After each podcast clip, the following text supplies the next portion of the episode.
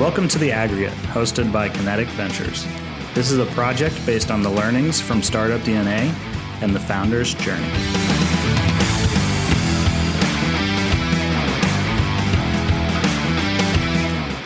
On today's episode, we talk with Alex Burkhart as he shares his journey and learnings. And one thing that perked my ears up was he says his acquisition was the hardest part of it all. Morning. I'd like to welcome Alex Burkhart. Alex, uh, thanks for joining us this morning on Connetic's um, first ever podcast series where we talk to founders uh, and have some real talk about um, their journeys. No problem. Uh, thanks for having me on. Yeah. So, um, you know, I, I kind of talked to you a bit briefly offline. I just want to like let it let it rip and just have some authentic talk about, you know, I, I don't know what it's been, ten years maybe that that we've known each other. But I, I'll let you start, and why don't you kind of maybe take us back to, you know, what were you doing, um, you know, nine, ten years ago, and and talk about um, when we first met each other. Sounds good. Yeah, I almost can think it's it's probably almost eight years to the date. I'm not exactly sure our first interaction. I know at least one of our early ones, but yeah. Regardless, uh, I was you know eight nine years ago uh, working at Macy's corporate offices here in Cincinnati, Ohio. Um, not from Cincinnati, but came here to go to Xavier University, and and after school I knew I wanted to be an entrepreneur, but wasn't quite ready yet. Came from a family of entrepreneurs, and they said, "Hey, why don't you go work for one of the big companies in town, learn a little bit more about yourself, and and sharpen up your your skill set, and then see what happens." And so that's what I did. Uh, had a cool job at Macy's, got to travel the country, went to almost every part of the country you could think of at the age of you know 22, 23 years old. Went to Hawaii, Seattle, Miami, New York City, you name it but while I was doing that, I just had this void of I was meant to be an entrepreneur. And it wasn't until I started to kind of uh, talk to people in the ecosystem, not only in Cincinnati, but also beyond.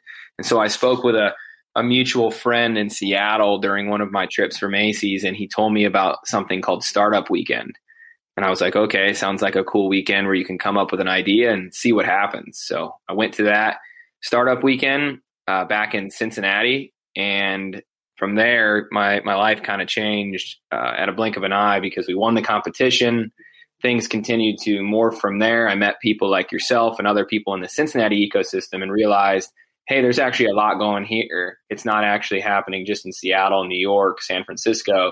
There's there's an ecosystem developing beneath my eyes, and I didn't really realize it when I was sitting at my ivory towers at, at Macy's corporate offices in town. And and I'm glad that whatever catapulted all of that to to come together. If if it wouldn't have happened, I probably would still be you know working at Macy's or Procter and Gamble or another corporate office because I, I, never got out of my shell to really put myself out there, present an idea, and, and see what happens. It's hard for me, you know, honestly, just like listening to you. To today, when I when I, if somebody was to say the the slang term serial entrepreneur, knowing what I know about the rest of the story, you're the you're the vision that that comes the face that that comes to my mind. And so I sort of even forget that you worked at Macy's.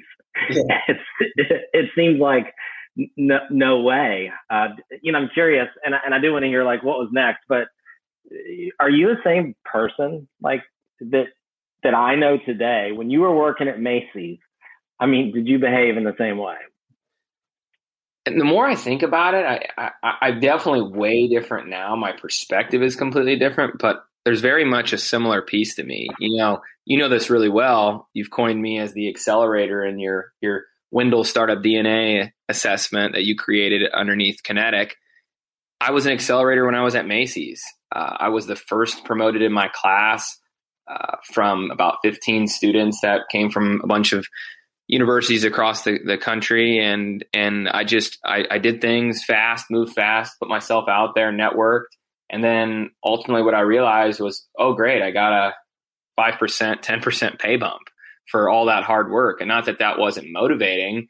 It was just like, what does my future look like? My future looks like I go from this position to this position to this position to this position. And by the time I'm, you know, 40 years old, yeah, I, I have a, a great career and well balanced lifestyle, but that's not really who who I grew up being and who I wanted to be. I liked ambiguity. I liked the opportunity that the the world could be my oyster if I put the work in. And so ultimately I definitely have changed. My perspective has absolutely changed. You know, when I first found out about Startup World at Macy's, I was kind of an idiot, right? And I didn't realize how hard it was to actually build a business from scratch. You see and hear stories that it goes from zero to a billion dollar company and you know too many people watch the social network and that that creates a, a false facade of, of what 99% of the opportunities in the entrepreneurial game are like so ultimately again to answer your question definitely a different perspective but i think still the, the same person that uh, grew up always wanting to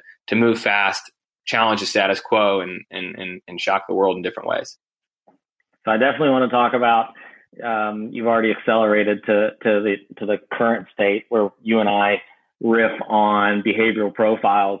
But before we get to that and accelerate too quick, so I I love obviously I I love your first company. I I think the concept was super interesting and and how that whole thing unfolded. But why don't you tell us about what that was?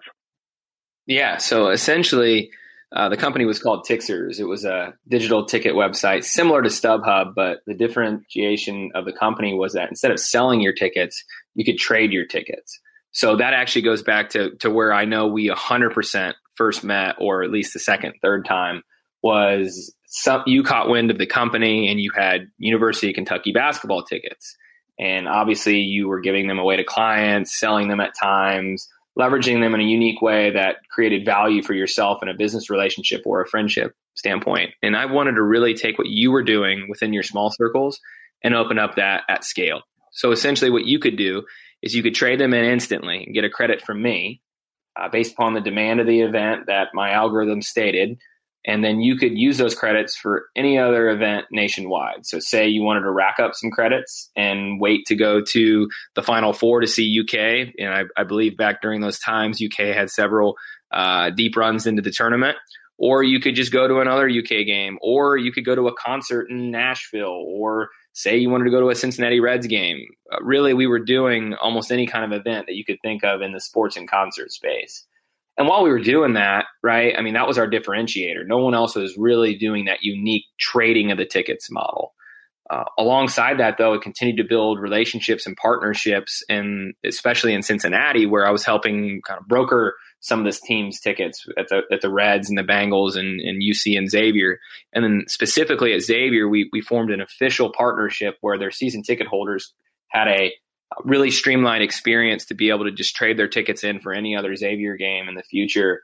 And that's where really catapulted us to the next level, going from a B2C company, which was great. And a lot of people could find out about us. But to scale that would have taken millions and millions of marketing dollars. And as you know as well, and the, the term you've coined for me, scrappy, uh, I was I was being as scrappy as I could to get marketing out there, whether that was putting uh, Tixer's cornhole boards at Ryan Geist or having an intern sit front row at the crosstown shootout with a, a Tixer's post bo- poster board or getting on uh, 1530 with uh, Lance McAlister or on the TV at the list uh, or, or a Cincinnati.com article. Anything I could do to stay scrappy, continue to talk about my narrative and my story uh, was great and it helped me scale within Cincinnati. But if I really wanted to scale beyond Cincinnati, my glide path was how do I partner with with either companies or more organizations that are at a higher scale from a from a sports standpoint. And so that's ultimately what led me uh, during all that when I had raised capital from investors and continued to talk about my vision. It was I wanted to continue to to go down that journey, and that's why we ultimately sold the company to a company that had many relationships in the space, from the Los Angeles Lakers, Los Angeles Clippers, Toronto Raptors, Villanova basketball, Clemson Tigers, and beyond. And that was my thesis of what the best direction was to scale the company. And as you know, part of the story, it, it didn't scale beyond that uh, much longer.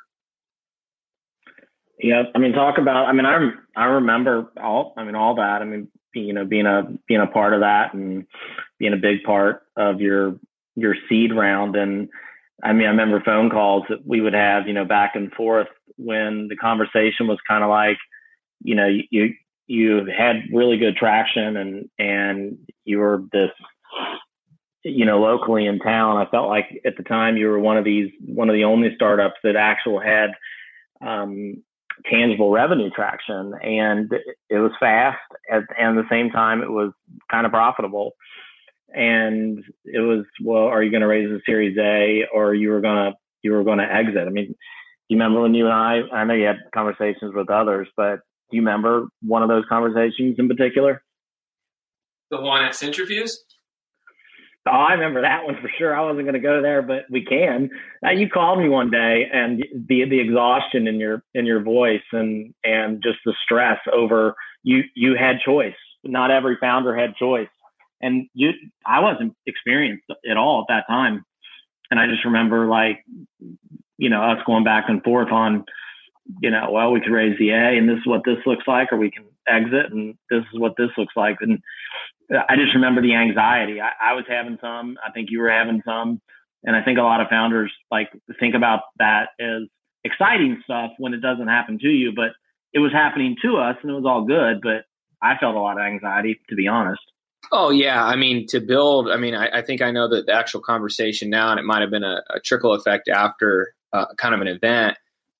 Obviously, everybody talks about oh, it's all about raising money and and and having traction and and that's where you want to get to. Well, I always tell people it actually gets harder when you get to that level. The stakes rise and the, the risk reward scenario just changes when you're haven't raised any capital from anybody and you're just through uh, kind of a very early scrappy round of friends and family or or in my case, uh, if you recall, I was competing in wiffle ball tournaments for GCVA just to to try to win a thousand bucks here and there to put to put rent uh, pay my rent for that month.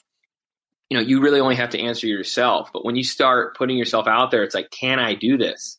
And I, will be honest i did. I went through that. I was like I, I, mean i believe in my company but i also know that at times you you have to fake it till you make it. And and where's that where's that uh, dotted line where it's like whoa no i mean i need to be authentic here and say hey this is where i'm at this is where i think i can go and that's tough and I think to really go back to talk about the moment where I do recall probably calling you is we were a part too of of you know the uptech journey, right? And it was was uptech mm-hmm. had all the resources that I needed, and I remember it was actually kind of a, a really cold, wintry uh, evening where I was always the the first one in there and last one out, or maybe not always the first one in, but definitely the the last one to leave. And and there was a big snowstorm in, in Cincinnati that year, and and we don't get a ton of snow.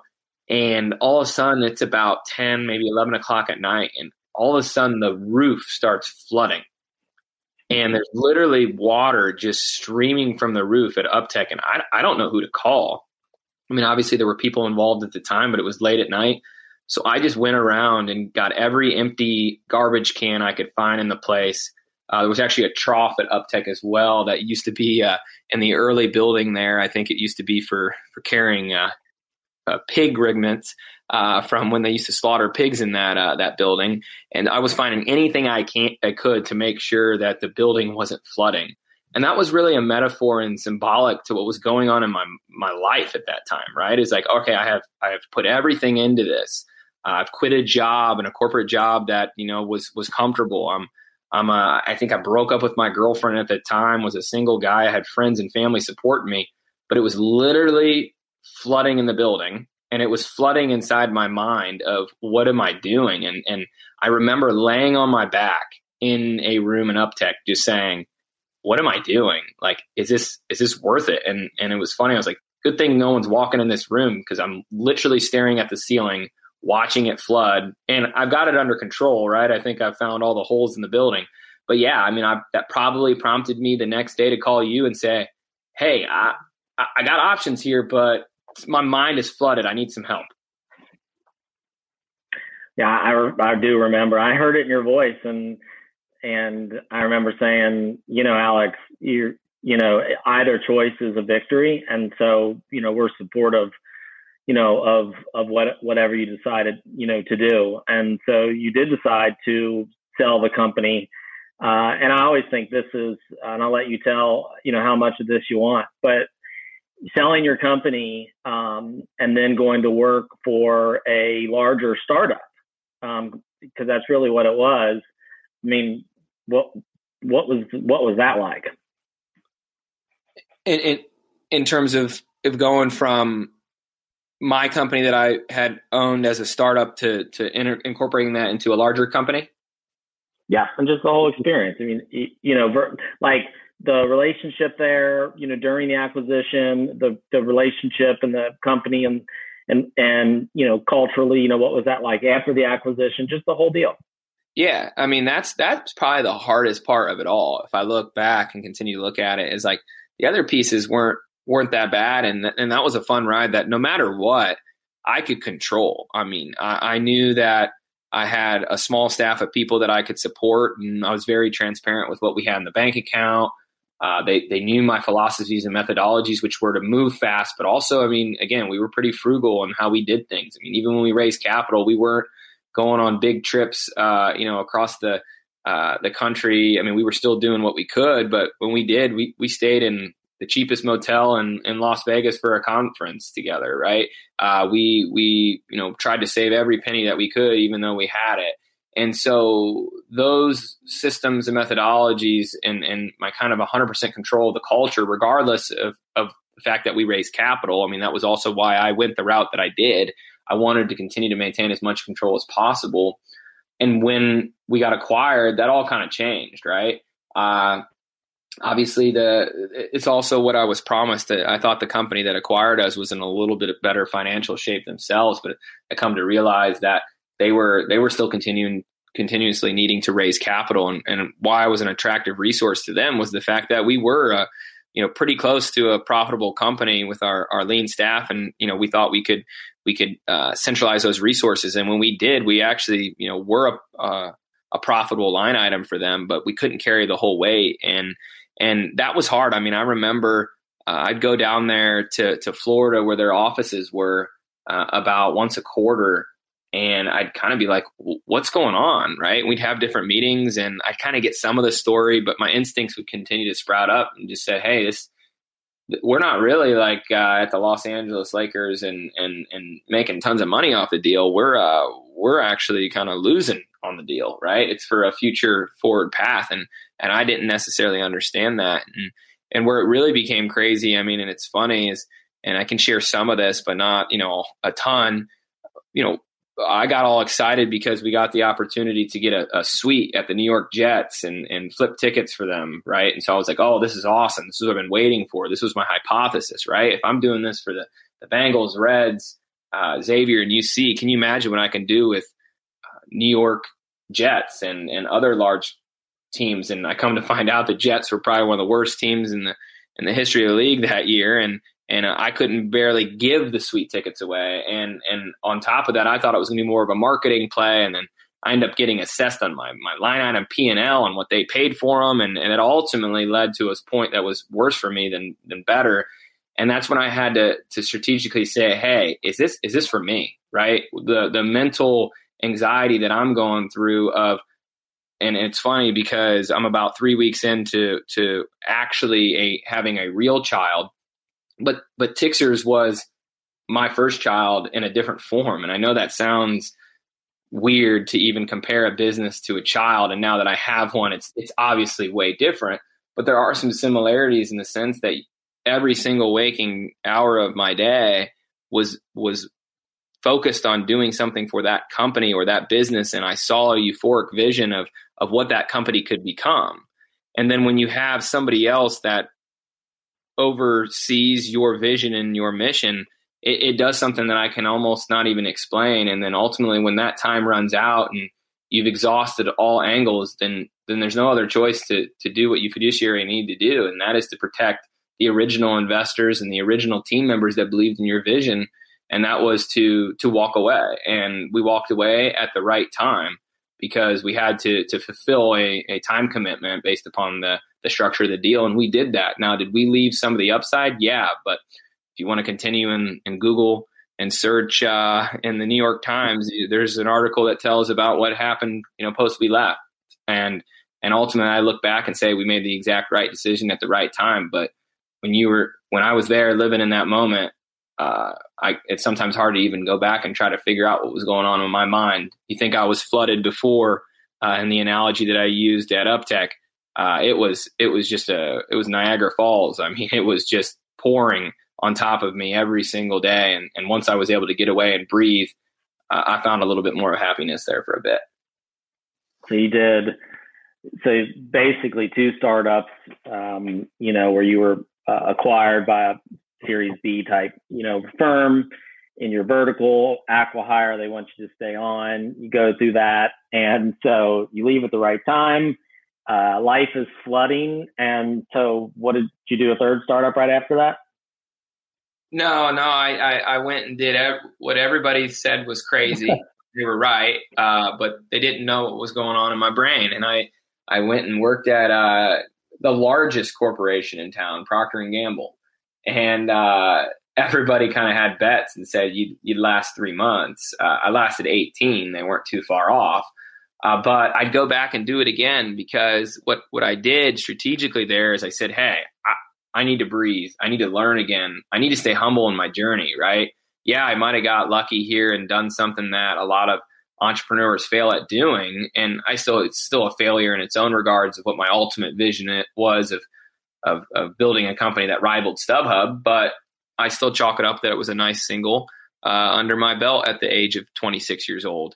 And so the Procter and Gamble thing was, hey, I need to have a company that I can trust, right? And I just went through a, uh, an experience where I lost uh, a sense of what I could trust in, in, in someone else compared to what I was doing before. And and so that allowed me to buy a house, get married, and and do the things around my life that were just needed for me to to kind of recharge, so to speak.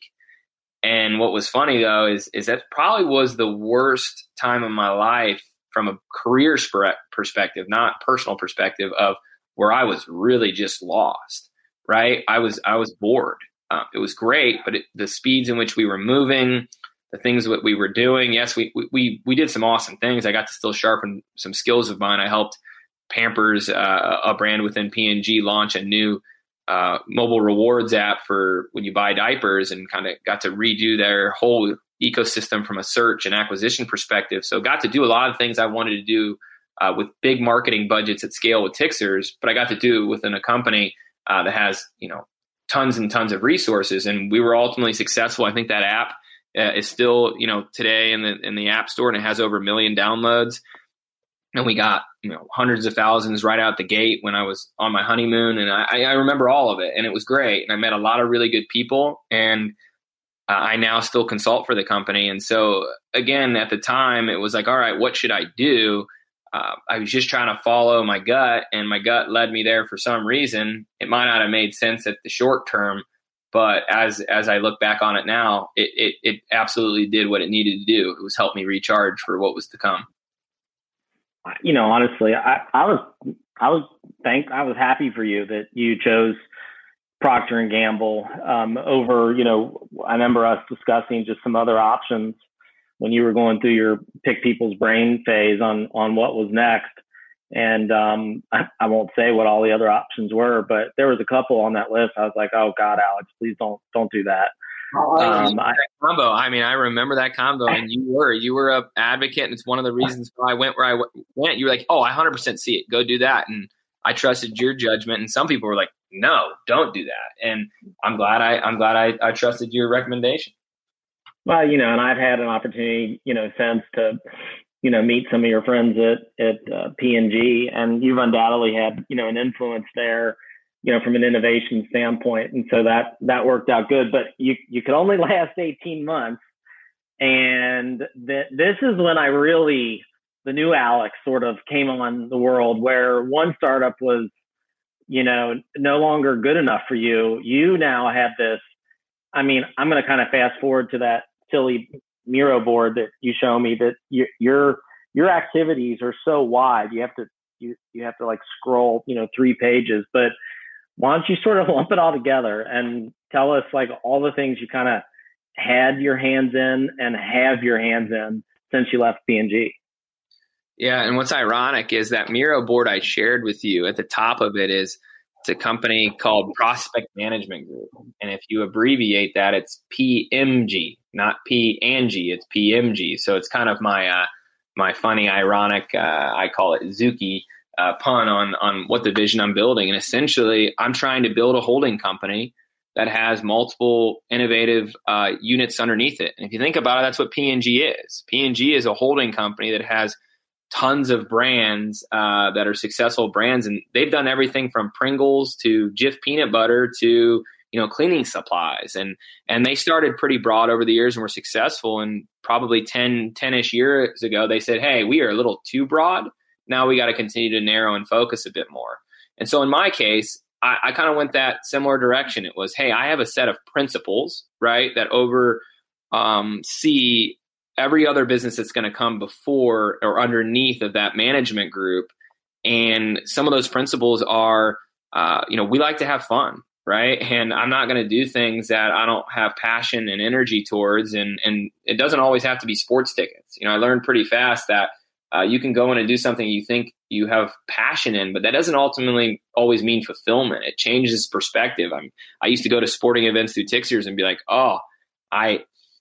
I don't even want to go to a game anymore. My brain is just thinking about why those tickets are unused and those seats are sitting empty and, and how do I fix that? And I lost a part of what I was passionate about. And so as I was thinking about, you know, prospect management group, what do we go into? It was really all about finding the right opportunity at the right time. And and I had sensed for a while, you know, what kind of trends are happening in the ecosystem, what's happening and and and what kind of businesses can I start? And what was funny is almost every business I wanted to start, there was one company that could disrupt that business. And that company was Amazon. And it was funny. I was like, wow, I mean, literally, Amazon is disrupting almost every category and industry you can think of. And ironically, or again, like I say, Zooky uh, stumbled upon an opportunity that said, calling all entrepreneurs, we want you to be your own delivery service partner business. And a couple people sent it to me in town and said, hey, calling all entrepreneurs, going back to what you're saying, Brad, people see me as the serial entrepreneur. And I said, all right, I'll, uh, I'll sign up and I'll see what happens. And you know that was a year long process of interviews and conversations and and and kind of questioning is is this where I should go? I mean, an Amazon delivery service business, what it's saying online doesn't doesn't necessarily sound all that glamorous.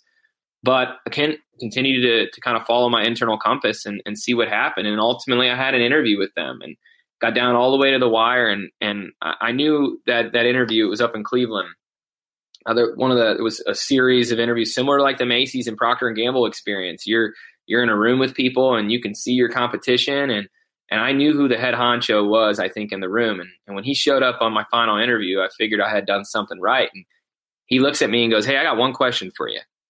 Um, what business are you in? He goes, Because I, I, look at it, you, you seem like a smart guy. Why do you want to get in this business? And he goes, and there's a famous line in the the scene of or the movie The Founder where Ray Kroc stumbles upon a guy and the guy asks him what business he's in, and Ray Kroc thinks cheeseburger. And then it's the you know kind of famous line where the guy goes, "No, you're not in the business of of making cheeseburgers. You're in the business of real estate." So he was about to finish that quote for me, and I and I finished it for him and told him, you know, the answer to that quote. And then I said, "But to answer your question about what business I'm in, I'm in the business of people. And whether it's a logistics business, whether it's a ticketing business, whether it is a consulting business, whether it is uh, you know a hardware business, or you name it, what's to come, all that matters to me is that I'm in the business of finding the right people at the right time and colliding it with the right opportunity. And then beneath that, how do I stay true to my my core values of what makes me move fast and, and solve problems and and that can be seen in my consulting company and how I help you right uh, you came to me with a cool idea and and something that's awesome that I obviously have now intertwined into all of my businesses I can't run my Amazon delivery service business without a uh, proprietary platform that you built to to vet and assess startups and startup founders. I, I, every one of my drivers has to take Wendell's startup DNA in order to uh, properly onboard to my company, so I can can better understand my people and understand them at scale. I can't work with a client in my consulting business, right? Whether it's Procter and Gamble or anybody beyond, without knowing who my stakeholder is, because otherwise I'm going to be left with uh, more time on my hands and and and with the with the new baby in my life and all these businesses that I'm juggling, time is my most valuable and precious asset that I can protect. And so as that expands, whether we get into roadside, uh, you know business to to change the tires on our our vans to uh, you know delivering for other places outside of Amazon or you know maybe creating a career for our our drivers to expand and, and, and going from delivering Amazon packages to, to driving a semi truck and getting their CDL to uh, ultimately trying to figure out how we disrupt ourselves and come up with innovative ideas and, and trends in the space that that make us stay on our toes because because if if everything changes and again it goes back to P&G P&G has a a quote that says we don't care if the world changes and we lose all of our brands and all of our resources. If we keep our people and and again their system is different than mine. Their their people are from Harvard and Yale and, and top you know MBA business schools not all of them but traditionally their their brand management track is is from the best of the best and and and top of their classes and people that have have always and continuously been A players. And in my case, it, it doesn't have to look like that. It's what do my people, you know, believe in? Do they trust? Are they willing to work hard? And and if so, are are they willing to solve the right problems? And and and again, ultimately, back to that that final principle I said is they have to have fun. And if they have fun and they believe in what they're doing and they leverage the principles and method- methodologies and systems that we've created from an intuition perspective over my years of building businesses, uh, combined with the the science that we've developed uh, from from Wendell Startup DNA with you, then I, I don't care what the opportunity is. I, I, can solve anything, and at the same time, I have been strategic on that, and that kind of goes back. And I'll, I'm sorry, I'm rambling here. I'll let you answer this, but we we intake tons of ideas, and I know one. We had the opportunity to to do something really cool with a scooter company in town, right? To to to manage the fleet and and and do a bunch of things. And it seemed like okay, great, awesome opportunity. Let's go into it. And I vetted all uh, several different people plus yourself, and and you were like, ah, I don't know if that one's for you. And it kind of validated what my gut was, and we walked away from the deal. And good thing we did because COVID hit, and and and it would have been a much much harder business that was uh, you know viable and, and easy to maintain. And so again, ultimately, there's a lot going on, but very focused very strategic on what this this this journey is all about. And and sometimes you don't have to know what it is. You just know that you trust your gut and and you find your opportunities along the way. And and at some point maybe there's a great destination but worst case that that journey is what it's all about uh, along the way. So you mentioned uh, and this is where it goes off the rails i'm sure startup dna so for anyone listening startup dna is an app um, it lives inside a technology platform technology called Wendell. Wendell has an app store um, that is building six due diligence apps plus some custom surveys that you can score. But the one app that is currently enterprise ready and it sort of has this, I mean, what would you call it, infectious nature about it. I mean, um, is the startup DNA. And it's basically a behavior profiling tool that in less than five minutes can profile uh, every uh, person inside of an organization and has some team building tools that let you slice and dice different pairs of people together and see how fast they might move, how disruptive they might think, and what will the morale be if you build teams like that. And we've been using that at Connetic uh, to help us make investment decisions.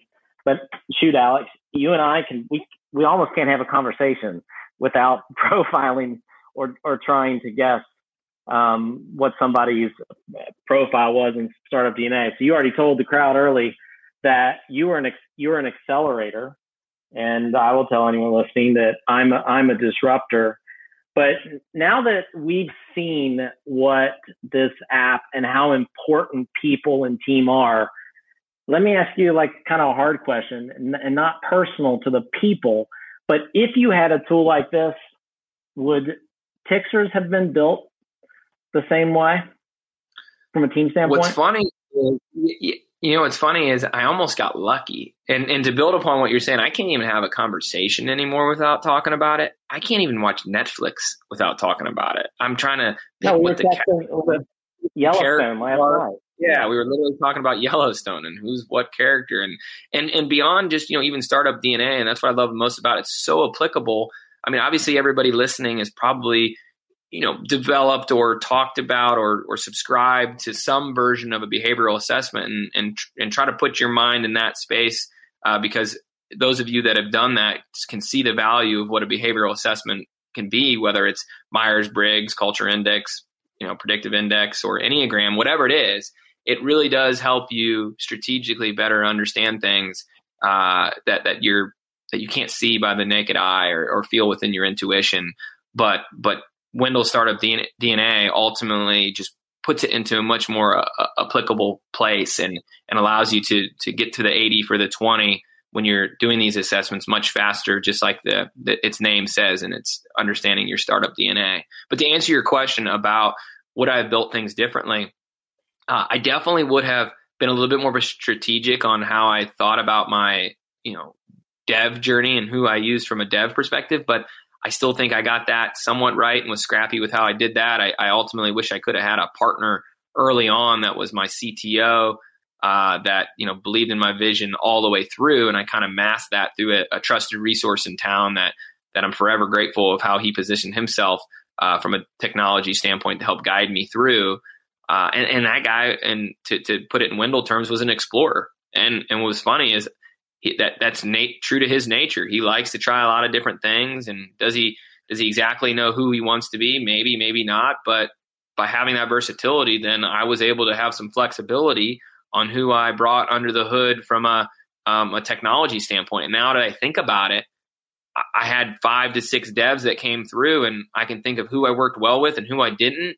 And the ones I probably didn't work as good as I could have on that were probably a profile that I didn't understand. And if I would have had startup DNA, uh, I I wouldn't, or if I would have had it, I, I would have known that differently. So absolutely, I would have built things a little bit different on that front. But from a core team perspective, what's funny is my very first hire was a you know a non technical person that was an, in our our case called an artisan, and me and you both really uh, know well that the artisan mindset is completely different than mine. It's a it's a very linear, analytical thinker, and and likes to work through a plan and steps. and And I'm very circular and, and bounce things off the wall and and fly by the seat of my pants, and, and that can create some conflict.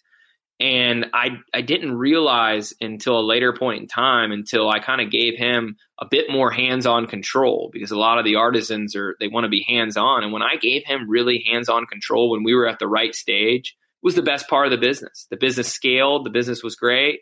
Uh, and he probably wanted to do that sooner, but if he wanted to do that sooner, we might not have been able to to navigate through some of the ambiguity and raising capital and getting acquired that we could have if we wouldn't have been doing my uh, flexible half in half out methodology of, of how i do things and just continuing to move and move forward without doing things at scale. And now if i look at it uh, that individual and his name's jay klaus and he has tons of podcasts just like this he actually just went through and had his, his second successful exit literally this past week. Uh, and it's awesome to see and he's a solo founder on that uh, that piece and he's very hands on and he he found out who he wanted to be. I'll, I'll, never forget he told me at one point when I was trying to help guide him on what he wanted to do next he said Alex I just don't want to be you. And I love that. I was like something beautiful with that though. Right? And he goes I got and to see makes, a lot of yeah. Go ahead. That makes knowing him a little bit and knowing you a lot that's perfect quote. Yeah it is. And and and because if he wanted to be me well, then that would have been, he probably wouldn't have sold his second company. He realized yeah. what he's good at and what he wants to do, and he focused and doubled down on that. And uh, that's what it's all about. And and what's funny is my other second, you know, hire on that company, uh, ironically, just texted me while we're on this podcast. He's got a, a business of his own, a little side hustle that he's doing now, and and in the the Wendell startup DNA speak is it he's an operator. And as you know very well, that is my favorite profile. My father is an operator. Best man at my wedding was an operator. Several of my other good friends that I've actually done this with are operators. You know, lead guy on my team is an operator. You said Tank, right? And yeah. Schaefer, he's an operator. I work really, really well with him. And obviously, I worked well with him. But how did I select him? I needed someone I could trust. He came to me and he was my college RA. His name's Anthony Senders. And and what's funny is is he's still operating. He continues to operate. He's got a thriving, you know, it's actually a cool business. It's a bourbon business called Rustic Barrel Co. that he does on the side. And he operates so much that sometimes he forgets to look back and go, "Hey, what am I what is the enterprise I'm creating here? Is this a side hustle or is this a scalable business?" And I continuously try to tell him, hey, keep operating. You do great at that, but you got to figure out a way to find the right partners or the right resources for you to, to, to create this in a different form. Otherwise, it will forever be a side hustle. And that's fine if that's what you want. But if you want it to be something that is a franchisable business, then there are some steps that you're going to have to take. And you just need to find the resources to help you do that. So, long story short, if I could go back, I wouldn't have changed my Common Core at all. Again, maybe on the dev side towards the later side, and Wendell's startup DNA could have helped me do that. But I kind of, again, like the, the journey of my Tixers story, uh, I got a little bit lucky. I was following my intuition and gut. And now that I have the science, watch out. I, I could have probably actually taken down StubHub in some shape or form, or at least competed if I would have had that very early on and, and, and been through the process previously before as well. It's, it's been fun for me over the past 2020 in particular, all of its challenges aside we did have an opportunity to work on this project together. And, you know, I'm the inventor of, of the, of the product, but to watch your skills surpass mine, you know, really has been a joy. And it's also kept me interested because um, I'm, I'm trying to keep up, you know, with the business application of this, you know, to the level you are. So that, that's been fun, you know, and honestly, I'm just thinking we're, we're riffing out loud here I think we, you and I, we should probably do like a team building podcast series and, and talk about have all our our silly um, startup DNA conversations, but but that's for another thing. Since we're about out of time, I'm going to ask you one more question. Um, since you've since you've brought it up, so you're a you're a new dad, I think maybe to like a, a three week old or or something like that. And and the only thing I want to know is, are you still you buying Pampers? Oh yeah, yeah. So what's funny is I, my buddies threw me a diaper party in Mansfield, Ohio, my hometown, and literally on the invite, uh, my my my buddy that organized it said Pampers only, Huggies not allowed. You know, and, and so I actually had a jersey from my time at Pampers, and I put a post up on Facebook, and a lot of my former colleagues that I stay in touch with that have all since moved on and done really cool things uh, some are still there as well, commented and go, "Oh, that jersey came in handy." We had an event with Marvin Lewis and the and the Bengals when I was there, and everybody got uh, Pampers jerseys with their names on the back. So I had Burkhart number fifty two, and I busted that out and wore it at my diaper party and and went all out. And we we competed in games. You know, we did a little golf game, cornhole, pickleball. Uh, so yeah, now downstairs in my basement, I've got uh, a stack of Pampers, and uh, I'm glad I I'm glad I got Pampers because again, I, think they're the, the the softest, best diaper like they advertise, and and uh, but it goes back to my kind of my nature. I like to stay loyal. I like to, um, you know, every every part of me, whether it's my past or my future or people I come into contact with, I I, I won't, you know, lie. It's, if I gone through this journey, having a couple people that I've ruffled their feathers the wrong way, but um, I, I, try to stay true and, and learn from my mistakes and and continue to uh, again, stay just uh, stay the course and and continue to do what I can to uh, keep innovating and, and, moving forward. And, and Pampers, you know, obviously since I still consult there, that was one reason. But uh, I felt like a piece of me was was what I when I was there. A, a piece of me was a part of the diapers that uh, that I was that I was uh, having people buy. And now that my my daughter wears and then I, I peel off the reward code and download the app that I created and, and get some points. So uh, it kind of comes full circle on that front. Well, brother, I tell you what, it was it was. I had a good time talking today. I feel like there were some good stories there, and uh, obviously, you and I still have uh, more to write. And I just really appreciate you being on today. Thanks, Brad. I appreciate it. All right, take care. Talk to you.